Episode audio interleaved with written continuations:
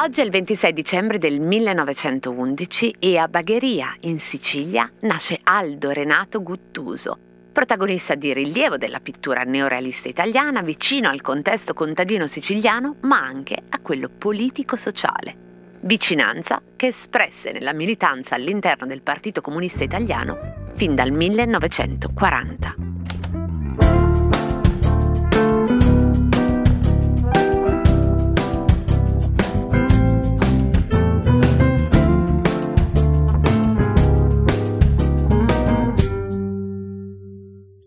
Another day is here, and you're ready for it. What to wear? Check. Breakfast, lunch, and dinner? Check. Planning for what's next and how to save for it? That's where Bank of America can help. For your financial to dos, Bank of America has experts ready to help get you closer to your goals. Get started at one of our local financial centers or 24-7 in our mobile banking app. Find a location near you at bankofamerica.com slash talk to us. What would you like the power to do? Mobile banking requires downloading the app and is only available for select devices. Message and data rates may apply. Bank of America NA, member FDIC. Cosa c'entra Renato Guttuso con il PC?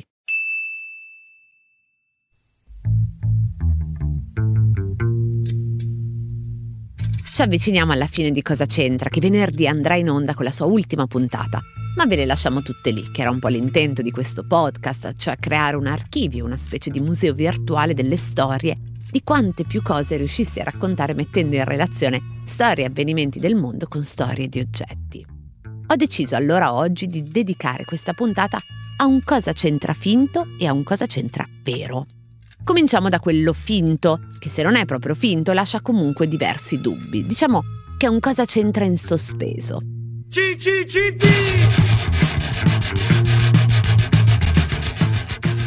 È stato Renato Guttuso a disegnare il simbolo del PCI del 1953 quello che si rese necessario quando il partito si trovò a fare i conti con il fallimento del Fronte Democratico Popolare, quello con il volto di Garibaldi. Quello, simbolo del PC, con le due bandiere sovrapposte, la falce martello su fondo rosso con la stella d'Italia su quella italiana e la scritta PC. Quello per intenderci, reinglobato nel simbolo con la quercia del 1990 disegnato da Bruno Magno sotto incarico di Walter Veltroni, è stato guttuso come si dice e si legge molto in giro? Allora, non esistono documenti della committenza del simbolo né ufficiali né informali. Quando l'unità mostra il simbolo, sia del 46 che poi quello del 1953, non citerà mai Guttuso.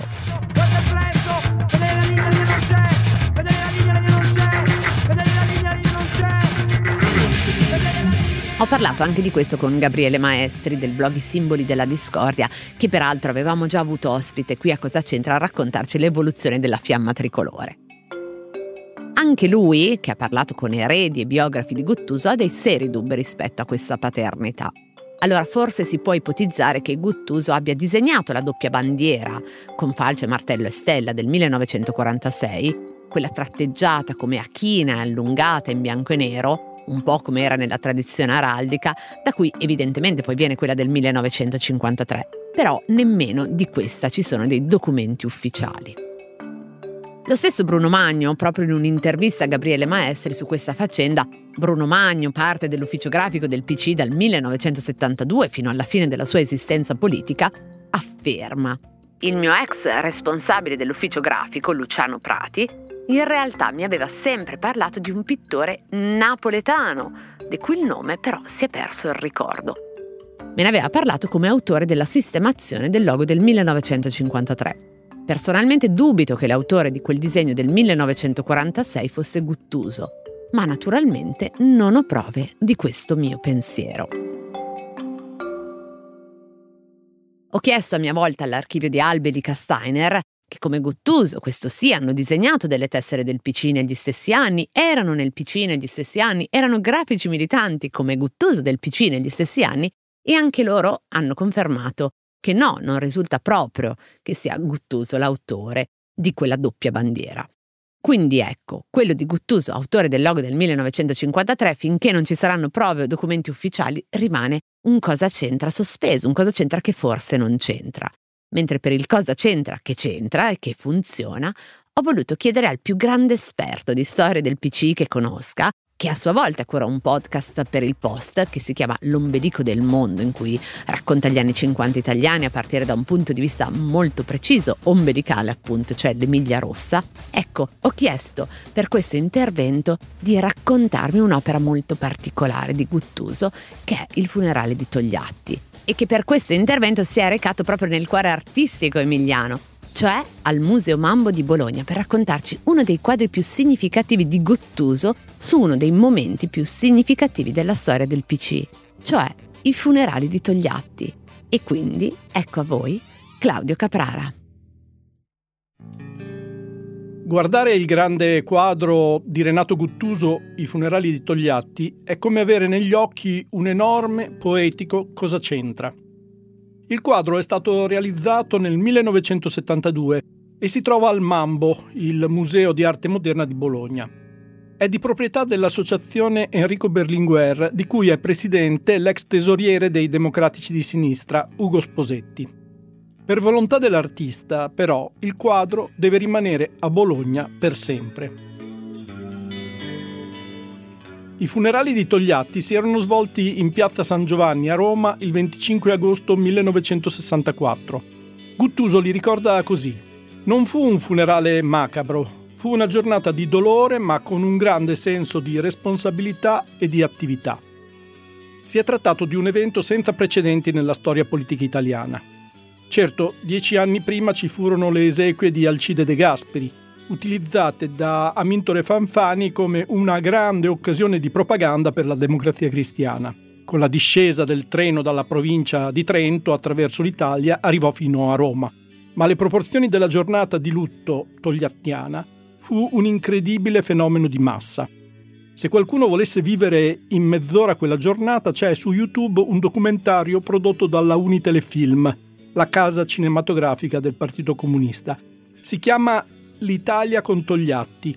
È diretto da un gruppo di registi che diventeranno grandi, Carlo Lizzani, Francesco Maselli, Valerio Zurlini. Poi ci sono anche Paolo e Vittorio Tabiani, che durante la giornata dei funerali ambientarono il loro primo film, I Sovversivi, del 1967, interpretato tra gli altri da un pelosissimo Lucio Dalla. Solo vent'anni dopo, nel 1984, i funerali di Enrico Berlinguer saranno un evento paragonabile per partecipazione e passione popolare. Lavami pioggia, lava queste ferite, in qualche angolo del cuore voglio vivere ancora. Cammino svelto e non so perché, tra le braccia della gente, come se fossi solo. Proprio a Bologna, in occasione di una delle prime mostre, Renato Guttuso spiegò la genesi del suo quadro più famoso. Io non volevo fare un quadro piattamente celebrativo. Feci un disegno nei primi giorni successivi alla morte di Togliatti. Cominciai a disegnare quasi in modo automatico e a poco a poco su quel foglio che tenevo sul mio tavolo scrivevo e prendevo appunti. Diventava sempre più ricco di pugni chiusi, le bandiere aumentavano e avveniva una specie di recita naturale. Il pittore comunista spiegò che l'opera partì dal disegno della testa di Togliatti.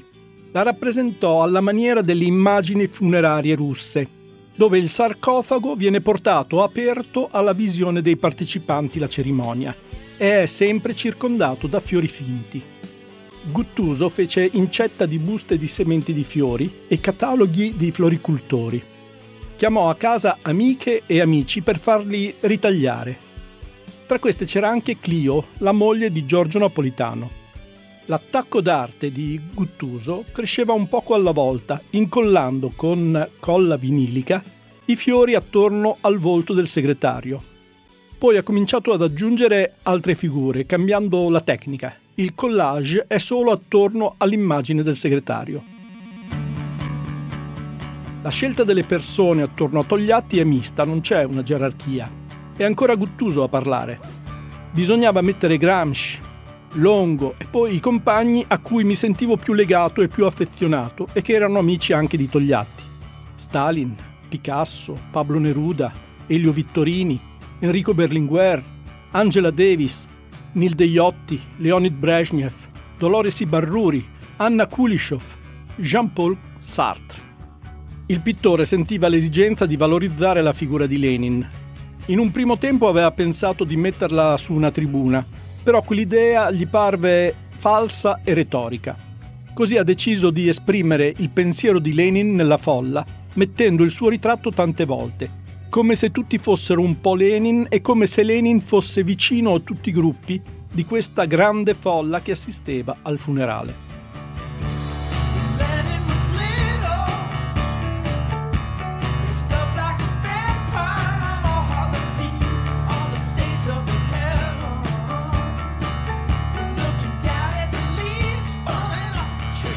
Il quadro, alto 3,40 m e lungo 4,40 m, ha sostanzialmente due colori, il rosso delle bandiere e le tonalità del grigio per i volti della folla, per sfruttare il colore del cartoncino su cui è dipinto.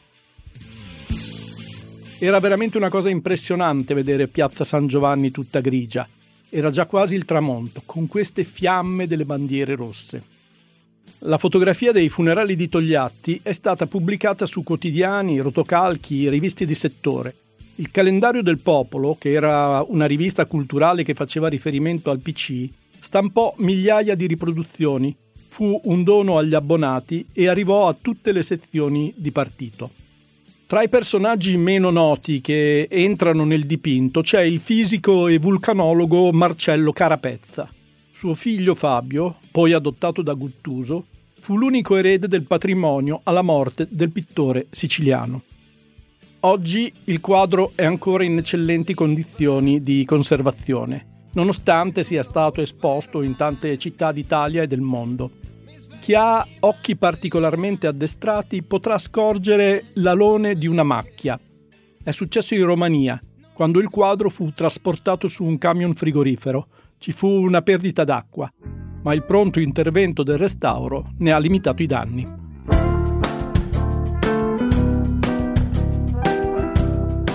Cose arrivate da vari luoghi, epoche e situazioni. Sono sintomi, sono diagnosi e a volte sono soluzioni. Messe una accanto all'altra ci raccontano chi siamo. Io sono Chiara Alessi e Cosa c'entra è un podcast del Post in cui partendo da un fatto del giorno vi racconto la storia delle cose.